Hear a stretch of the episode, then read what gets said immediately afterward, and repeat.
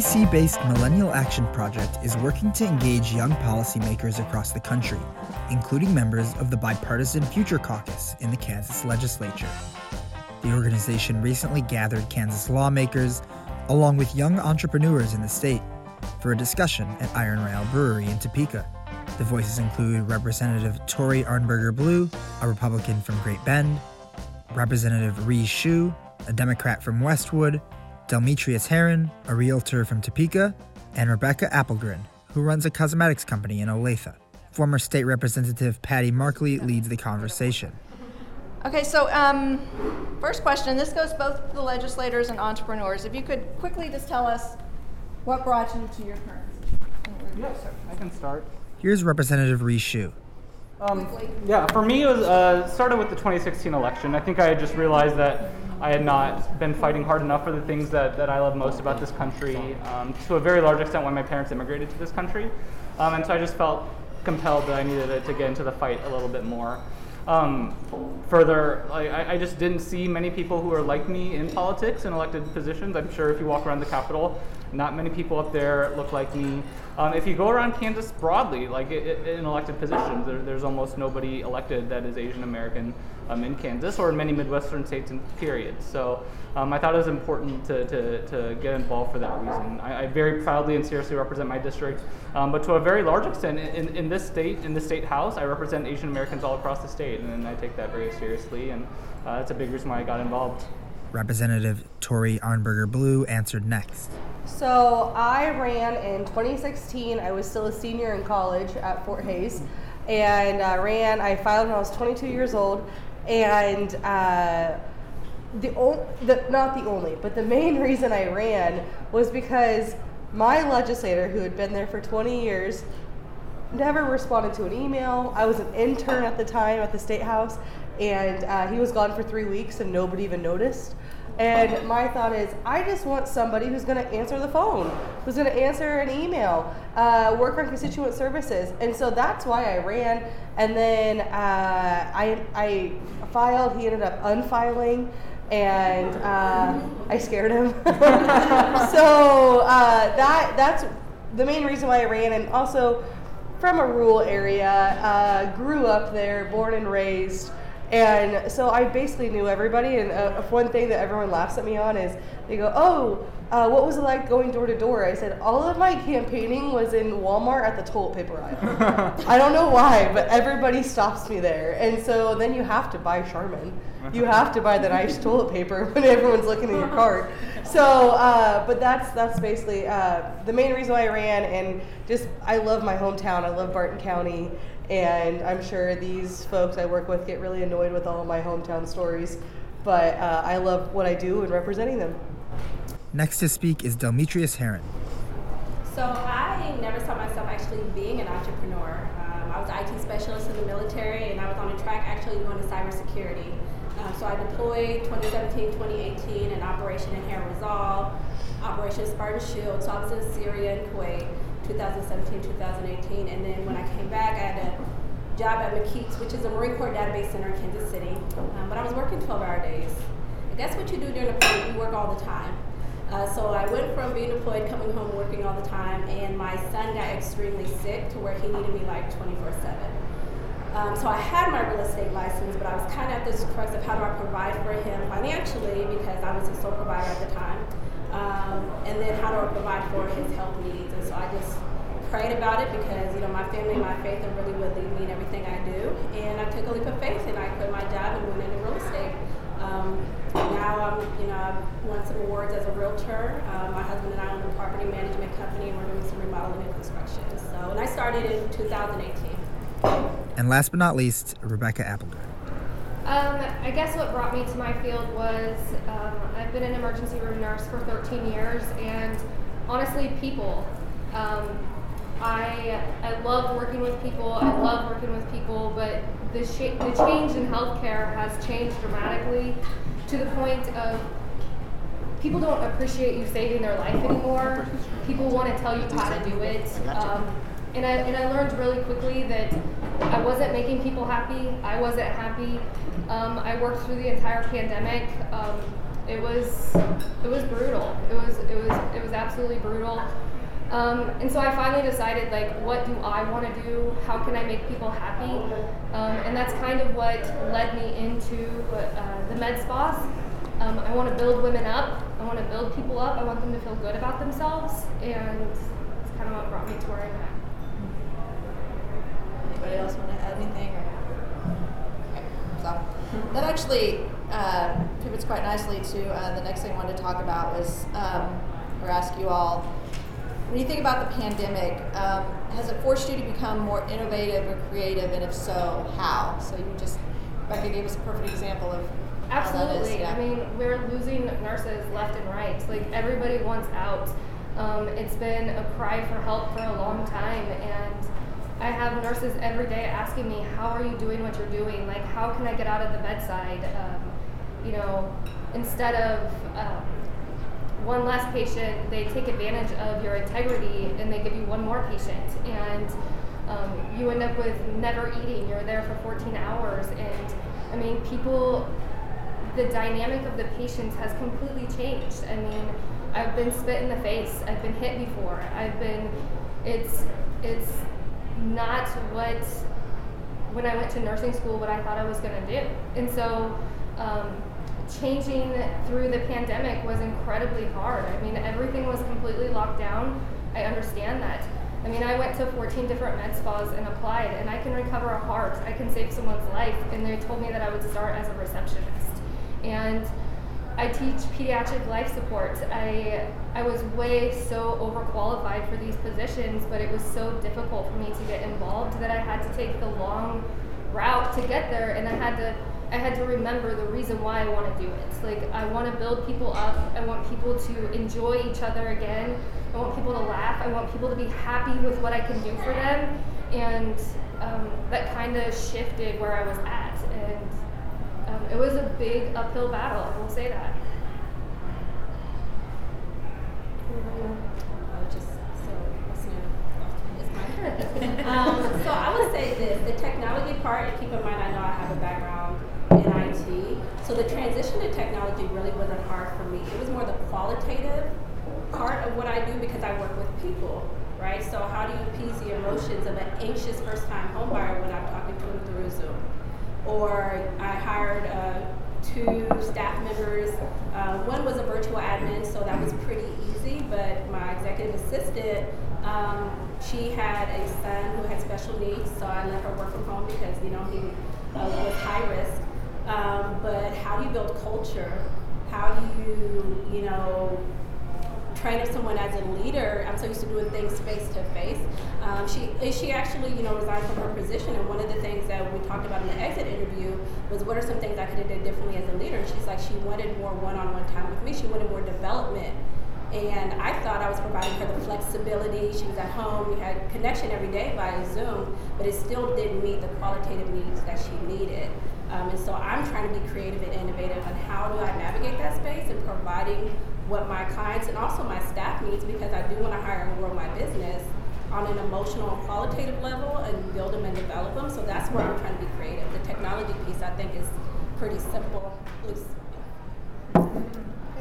The the one thing during COVID that really, uh, I guess, made me think differently was how to support my local businesses, and and especially the restaurant industry. A lot of people, we all remember that. Um, but it was sad because three of my favorite restaurants. Keep in mind, I live in a rural town, so that's a lot.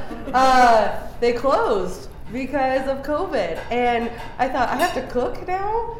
Um, so we we definitely, my husband and I definitely, we did a lot of to go, and we would drive 30 minutes to uh, another town or another county to go support their local business. And so that was one thing that really uh, hit hard on me was um, what can I do and what can I buy that is local compared to the more convenient way of buying online. I think my idea. My thing is like pretty boring, but I, I think it's relatable. So like when when COVID hit, all of us, the legislators, got hit with unemployment requests. Right? We had every single day we had dozens of, of constituents emailing us for help, and, and it was our responsibility to do so. Um, but the the difference is is that on a daily basis, we were probably getting the same amount of like actual actionable help that we used to get in a whole session, probably. Um, and so we were needing to find a way to find time in our days that we didn't used to have to spend, right? And so if you think about it, our days are pretty full right now. All of us, we're all busy. How do you find an extra hour? How do you find an extra two hours in your day, right? And so it was just being flexible and agile enough, like in your own life, um, to figure out where you find that extra two hours. So like, for me, it's like maybe you make a simpler meal than like the super complex risotto that you wanted to make or maybe like work out 30 less minutes or just, just you make different sacrifices in order to, to define the, that little bit of extra time. Um, and so you know you, you just have to make your brain work in a different way than your normal steady state. Let's be realistic though during covid how many people actually worked out that's we gained we gained the COVID nineteen pounds. I'm trying to figure out the statute limitations on quarantine weight. Like how long can I still stay? Yeah. Every September when I'm like, oh, session's coming up, I gotta like check out if my suit still fit. Like, well, I tried on my wedding dress right before COVID started, and yeah. then uh, a week before my bridal was like, my bridal attendant was like, so you need to lose weight. I'm like, probably not gonna happen. Yeah. yeah, that husband learning how to make sourdough bread was, was brutal for me. Um, so you all are, are leaders in your fields. You're um, young entrepreneurs, young legislators. Um, what do you think the most important aspect of leadership and being a leader in your field? What do you, what would you consider so the most important thing? What I love about my job, and I think the entrepreneurs can probably relate to this as well, is that like being a legislator is actually like like four different jobs, um, five different jobs, and so um, it's you know, th- this might be a little cynical to say, but like I, I found it very easy to be average, an average legislator, right? If I just like show up every day and take the right vote for my district, like that's a pretty easy thing to do if you live in a district that matches your politics, right? Like that, and if you do that, you'll probably get reelected, right? Like you, you'll be okay. Um, but to be like really good at it requires kind of an extra level, and so like I kind of think about the four different parts of being a legislator. So there's being um, constituent services. We talked about that. that. That's just a grind, right? That's just hard work. That's just like spending an hour and a half on emails and like making sure your people are taken care of. Um, being a, a, party leader, uh, for me, I, am uh, in House leadership. I mean, that's just strategy, right? Like uh, we're at a, a, two to one disadvantage every single day. It's like playing Alabama or Georgia um, every single day. And, and, so we have to figure out ways like how can we actually make an impact when we're at such a big disadvantage, right? So that's that's strategy. Um, being a lawmaker is just pure analysis, right? Like you're reading through the bills, like how do I make this bill better, even if I'm not going to vote for it? Like I, I still have a, a, an ethical duty to make all these bills better, I think. Um, and then being like an actual legislator, like the, the jobs of passing a bill is like kind of soft skills, right? Like like get to know people, how they tick, um, where to compromise, and stuff like that. And so like if you're able to do all those things really really well, you can be a really really good legislator. Um, and to, to try to make myself better every single day at all of those is, is an awesome challenge. I would say uh, one thing that I think really helped me out is my first session up here. I just listened. I listened. I, I didn't speak up much in committee because I was so scared to ask a dumb question. So scared. Uh, but I, I worked my way in, and being my first year up here, up there, up here, I uh, befriended everybody, and uh, you know, my thought is we may disagree on the house floor, but I want to go get dinner with you later, and uh, we can find something that we all agree about. So, like today, uh, it was definitely not planned. Called this one over here to get lunch today. He bailed on me, even though he had other plans, but I was spontaneously calling. But I didn't want to skip Reed's meeting. Yeah. yeah. Well, I see where I stand. Uh, but that that is like our when Brandon was coming through Great Bend, he stopped. Uh, he stopped and I took him to the only fried food everything restaurant back home. And so, like to me, are we gonna agree on a lot? We're gonna agree on sports betting. That might be the only thing we agree on. but other than that, like I still consider him a really good friend, and we get a lot of things passed because I can go up to him and I say, Brandon, I don't agree with this, but help me understand why you agree with this. and that is i think key to understanding both sides it's just like um, how many people watch the news that they completely agree with well you're getting told your talking points you need to listen to the other side and say do you really agree with that or are you being told to agree with it Um, I would say three words come to mind for being a leader in my field. So I do also sit on the Sunflower Association and Realtors Board here. Um, so within that role, and then what I do as a non, so when I, I see myself as a realtor, I wear a lot of different hats. So trying to preface for the three words I'm going to use. Um, so integrity, knowledge, and I would say advocacy. Um, integrity is because in my sales position, I'm dealing with a lot of people's most important asset. Um, and I have to be very knowledgeable on contracts and the rules and governing myself ethically. But I also need to be knowledgeable on housing because I speak into a lot of places about economic disparities around housing, why we have a lack of housing, and trying to find solutions for that. So being knowledgeable in that sense and also advocating for unpopular opinions because housing is also one of the 12 indicators of health. And so I look at it very holistically outside of what I do just within my real estate sales. So I would say those are the three things that I think for me are really important as a leader in real estate. Um, I think number one, my experience um, puts me above a lot of other things. Um, in the hospital, I'm always used to cleaning up messes. So like trying to be more of a conservative injector and also knowing the risks and like educating my clients. And then I think um, something that also sets me apart from everybody else is in the hospital, we always are doing educational stuff. You're always in a class, you're always getting certified for something, and I've carried that with me to my business. I'm always in a class. Like right now, I'm actually taking a class out of Washington, D.C. So, um, but I, I think that that answers questions that my clients have. Um, I can tell them what's coming this direction. I can keep us ahead of ahead of times, but also um, being a good resource for them because I think there's so much lack of education when it comes to the field that I do that so many clients will come to me and be like, I don't know how many units of Botox I get. I don't even know if I get Botox. Well, you should know what you're getting, how much you're getting, why you're getting it, where you're getting it. And I think that we need to be able to educate these people better. So I really, really believe in education. I have a note on my Botox and how much I get. Okay, great. So, um, Rebecca and Demetrius, if you could tell a millennial entrepreneur that's starting out, what what are the key advice you would give give someone who wants to start a business, wants to do or start their own business? Pros, cons, whatever. Um, you know, when I hear you guys talk about a lot of this stuff, um, you know, I think that there's a lot of hurdles that you jump through with starting a business. In fact, I'm pretty sure I've made lots of mistakes getting to where I'm at.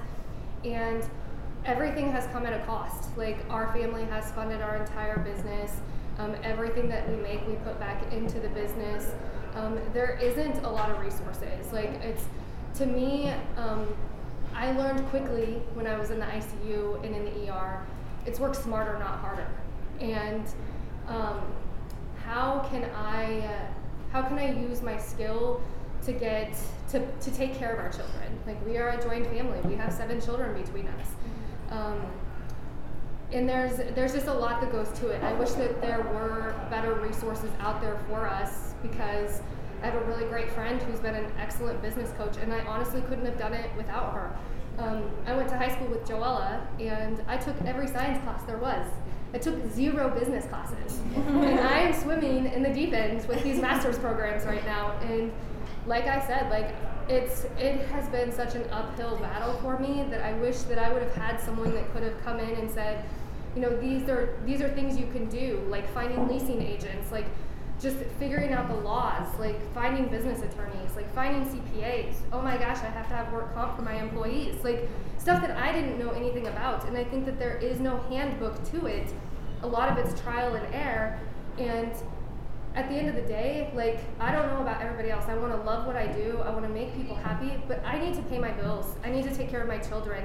I need to know that at the end of the day, everything is is taken care of. And I just wish that there was like an easier way for more people to figure that out and have more resources. One of my favorite metaphors for running for office, and it sounds like for entrepreneurship, is like somebody going to you and be like, "Hey, Tory, do you want to go to the moon?"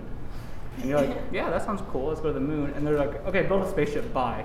And then you're like, you got to figure out like how to build a spaceship, like what it looks like, what goes into it, like all these different things, which is running a campaign. And so, yeah, like like we try to come up with these handbooks um, on how to run for office, and then and certainly you guys have been a big part of that too. But it sounds like we could do a better job for the business community. And that doesn't mean you guys aren't doing a good job. It's just I don't I don't know. Yeah, like right. and that's ignorance also on my part and that's why I'm grateful to be here. Like I love every opportunity that I can get to learn more and figure out how I can help other people and how I can help grow my business and share these things with some of my business partners that want to do the same thing that I want to do. So I, I definitely appreciate being here. So thank you.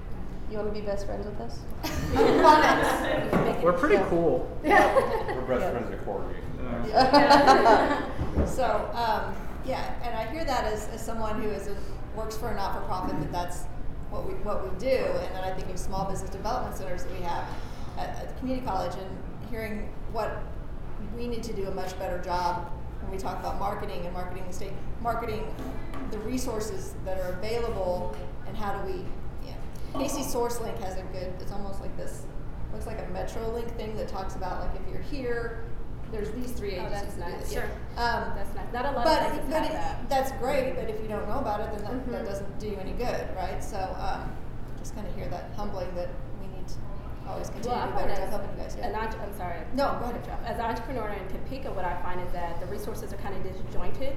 Like you can go to the SBCA or SBC, I think that's it. Or you can go to this other organization, but the organizations don't seem to talk to each other. Yeah. Um, or even just knowing where to start.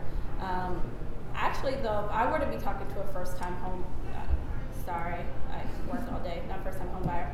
Um, Entrepreneur. Thank you. Um, someone getting into entrepreneurship, I would really tell them that like hustle culture is not sustainable. Um, because I think a lot of times in Instagram they're like, oh, you gotta go 24 seven. do. I got. I- I'll be honest. You know, Tory tells people like I killed it last year, but I got sick four times. Mm. I went and got blood work. I had no immune system, like none. Like they were like, yeah, you need to go back. Like they thought something was seriously wrong, but I ran my body ragged because I was trying to do all things to all people, and so you have to learn how to optimize, get systems in place. Which is when I learned a lot about business. No one told me about creating systems. So now I'm no longer really a new entrepreneur. I'm trying to grow and expand. Well, how do I scale? So now I'm trying to figure out how to learn systems, and then now I have to learn about trademarking and all these other different things. So I, if I were to just give some simple advice to a first entrepreneur, I would say you're going to work hard, but make sure you write down every single thing you do, create a system out of it, so that because it's not sustainable for you to run like that forever. If you really want to love what you do as an entrepreneur.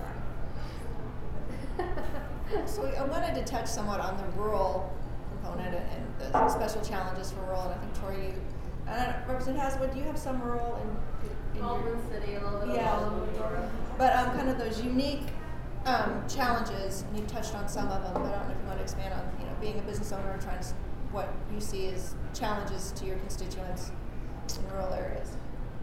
So I think the first thing about being rural is well, one, I know everybody. like, I, I'm not like, but like I, I, I, it's it's it's so funny because when I met my husband, we went on our first date and I got stopped seven times at our dinner, and he's who is like, this yeah, and, and he's not even from Great Bend, so he's like, what is going on? What is this place? Um, so that is that's uh, one great thing about living in rural Kansas. Um, another thing though is when one business goes down, it hurts not just that one business. It hurts so many other uh, folks. And so, so we really have to band together and and be a team. And and so I think that kind of something that we could bring up here is same thing on one vote. It, it may help one side or the other, but in the end, we have to band together and work as a team up here. So I probably didn't answer your question, but I don't know. Who knows? Pol- politician You did great, answer. you did great. Yeah. That'd be great. I didn't know if anybody else wanted to chime in. He doesn't. He doesn't have any rule. I got a We got a couple cows in my district. A couple cows. Okay. The only farm left in my Wichita district cows. is now a Starbucks.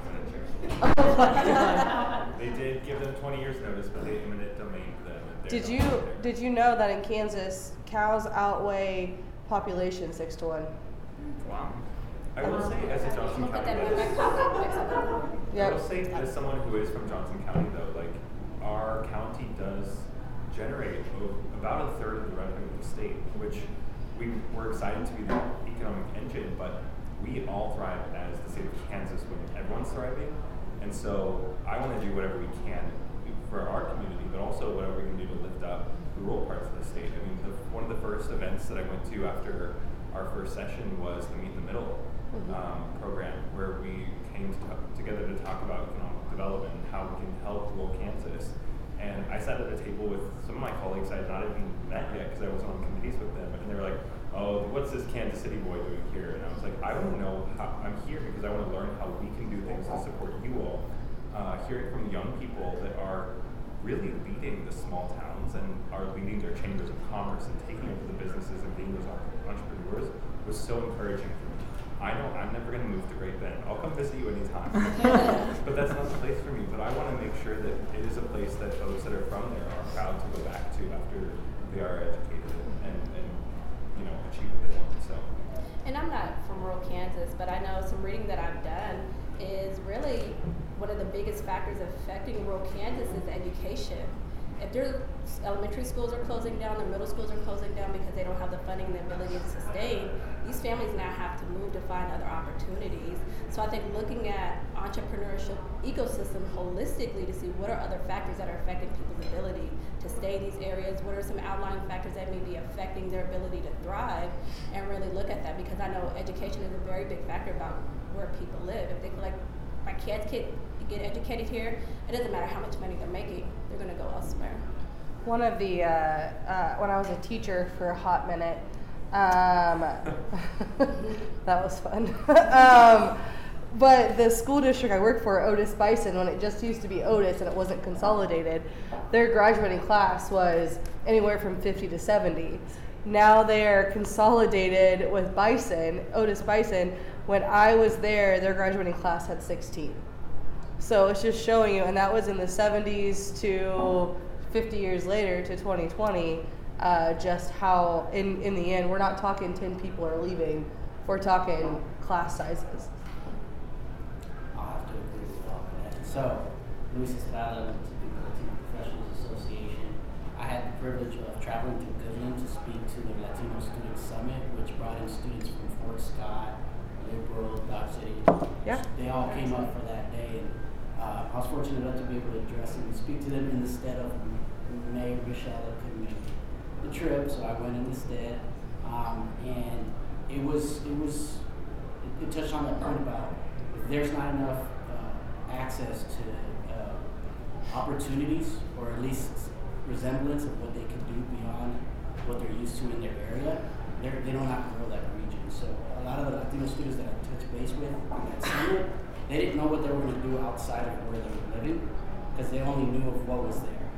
So they didn't think about opportunities to open their own business or maybe look into another field or another domain that wasn't agricultural work, which is not to say that's bad. It's just they couldn't expand beyond that because that's all they were uh, privy to. So uh, coming back to Topeka and then traveling to Wichita areas working with nonprofits, it was kind of a similar thing. Um, we didn't. I didn't see a lot of the students more, being more optimistic about other roles or other professional fields other than what they saw their family members and you know their parents being a part of in the labor force, not knowing that there's opportunities, resources, uh, there's centers that offer opportunities for them to explore more, uh, to be able to access different kind of uh, professions.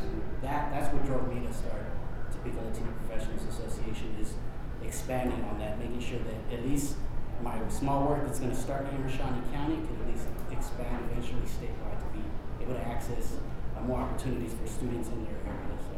I love that. That's great. Then are we, I have a couple more minutes? I mean, feel free to. Okay, well, um, I love to talk. Yeah, me too. So. We'll apologize. Stop us.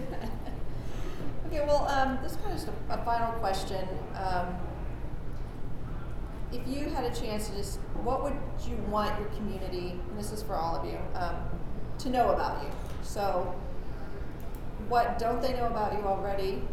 All of you guys really know, they know everything, but, um, but, or if they think of Representative Xu, if they, if they think of Becca's business, what is, what do you want them, your lasting impression to be? What do, what do they want they, what do you hope that they think of you?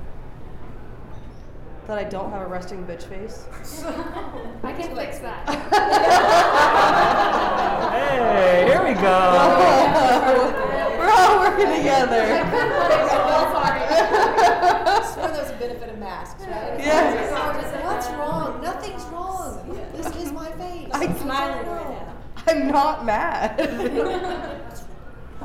That's always with the uh, CJ online, all their pictures of me all the time, and I'm staring at the board. I'm like, whatever. So is that what you want to? Uh, I want them to think that I'm a good person, you know, because politics is so divided, and it's the same five people that are upset with me, and and so, but they're the loudest, and All on I Twitter. and they're oh, they hate me. Uh, I love you, but I hate you sometimes on certain things. It's not you, it's your Primary opponent. your primary opponent from 2018 that Oh, wow. thinks that he knows my district so well because he goes to a barbecue once a year in Great Bend. Um, but yeah, like we're, we're nice people. We're nice people. We like to have a good time. No. So- we're, we're all representing our districts. We are. We're gonna. like, We did a we did a Zoom happy hour with all of us, and we all- it was it was a blast. And I was like, hey, Rui, I do not like anything that you're saying, but I think you're a good person. Yeah, likewise. Yeah, I mean, for, for, I mean that, that's basically what, what my answer is. Is that like I, I, I fought as hard as I could for for the stuff that I believe in and that I think is good for my community. You know, and I, I think that at the end of the day, that's all we really want as representatives is, is for our constituents to know that they feel represented. Um, and, and like truthfully, the, the best emails that I get are the ones that are like, hey, you know, I'm pretty staunch conservative, didn't vote for you, probably won't vote for you again, but just thanks thanks for helping me with this, you know, and then and, the, that that type of stuff is, is what means the most. Um, for me, I was because you know, look, being a realtor is kind of twofold. People are either happy to see you or they're like, please don't try to sell me anything. um, but I would say that I mean, as far as what I do as a realtor, I, I definitely enjoy it. But I really see myself as a community advocate. Like I love what I do in the community work, and really, I, I feel like I'm kind of in a listening, learning phase right now. But I'm very passionate about our lack of housing, economic inequality, education inequality, and so I, I want people to know that I'm more than just a salesperson. Um, and outside of being a realtor and community advocate, my favorite role is being a mom. I have a we are a football family. I have a son who's in seventh grade, and I absolutely love developing, you know, the future of wherever he decides to live up in East Kansas. I'm really trying my best, um, but he's determined to go to Ohio State, so we'll see. Um, when I started my journey at trying to figure out how to get into uh, aesthetics, um, we had a litter of corgis during the pandemic, and that was Oh. um, it was so exciting. Uh, We have pl- plenty pictures. All yeah, that. we have pictures. um, our, our Can we airplay- is can we airplay it, or- in, um, the picture of the Veterinary Board of Association for being this miracle dog that was not so, supposed to survive, and the vet was like, "I'm gonna really test and see what kind of ICU nurse you really are." so here I'm like dividing the 19th of this pill, giving it to this dog and honey, uh, doing IV fluids on him three times a day. Wow. Um, but I will tell you that he, like the pictures of our corgis, like it brought out so much happiness during the pandemic, and that spoke so deep to me because I thought we can have all these people that feel totally two different ways, and we can find a common good, and people can be happy. And I take that to my business also in the sense that people come and talk politics to me every day. I'm a counselor. I'm, I'm doing so much with them, but we we find this common good in, in about building people up and I think that we get distracted so much with so much division that it's nice to find the corgis in the situation. Does that make sense? And- Is that a metaphor or like literally? I just came Like literally the corgis. But it Okay. worked. So So- um, that's kind kind of what I want my business to be to be more known as is that you can come, you're safe with me. I'm going to take great care of you. Um, I want to make you feel better about yourself. I'm not changing you. We're you're having a great experience. How, So- how can we find the corgi? Corgi and Yes. Yes, let's find Yeah, the that's- Again, I'm not sure if this is a metaphor or like if you guys are talking about actual corgis. I think that needs to be our motto Yeah. this Find year. corgi. Find the That's corgi. really and good. yeah. Like So it. just to, just to make sure we all understand you, um, have seven children between you. Yes. Have a litter of corgis. You start your own business, kind of all that. Yeah. Yes. Okay. How much more stressful can we like make Right. things? We, we function under chaos. Okay. this is my husband. He um, is retired military, so um, we are like on our second marriage, and so we are blessed to feel that we are given the chance to have happiness. Yeah, that's and um, we are not your typical nuclear family, but we love that about ourselves. We like are just chaos, and we represent a big portion of the people out there that I feel like they can't they can't feel comfortable with that. Does that make sense? Yeah. Like they don't fit that Totally. shoebox, and here we are. Here we are with my metaphors. I get in trouble for this. So. I mean, no you're, more. I'm you cut know, off. We're in a room full of legislators and entrepreneurs, space, right? right? Right, and uh, genuinely, all of us have done something scary, right? Like starting your own business is scary. Putting your name on the ballot box is scary, and so For sure. we get it. For sure. Well, I I do wish, I, I do want to make one comment. Um, something that was one of the most difficult things for me, and I don't know if this is anything that can ever be changed, but like um, being a business that's less than two years old, like I didn't qualify for any SBA loans. And so um, I, I purchased a piece of real estate and we tenant improved it and I mean, our our home finances are on that. Of course they are. That's that's my business. I worked so hard to build it from the ground up, but um, I wish that there was some other availability options for people that are less than a two-year-old business because you are you have a glass ceiling if you don't have any help at that point, and you're like it's almost like you're waiting to get to that finish line before you can really grow your business. That's just my two cents. Okay. Um, I think um, putting on my ECJC hat, you know, last year there were ten thousand dollar grants because the county received a chunk of money, just that Johnson County did if you're a big enough county, and there were ten thousand dollar grants for businesses. Um, and as long as you could show that either you lost ten thousand dollars or um, in revenue, or you had to have ten thousand dollars in expenses that were were unanticipated because of COVID.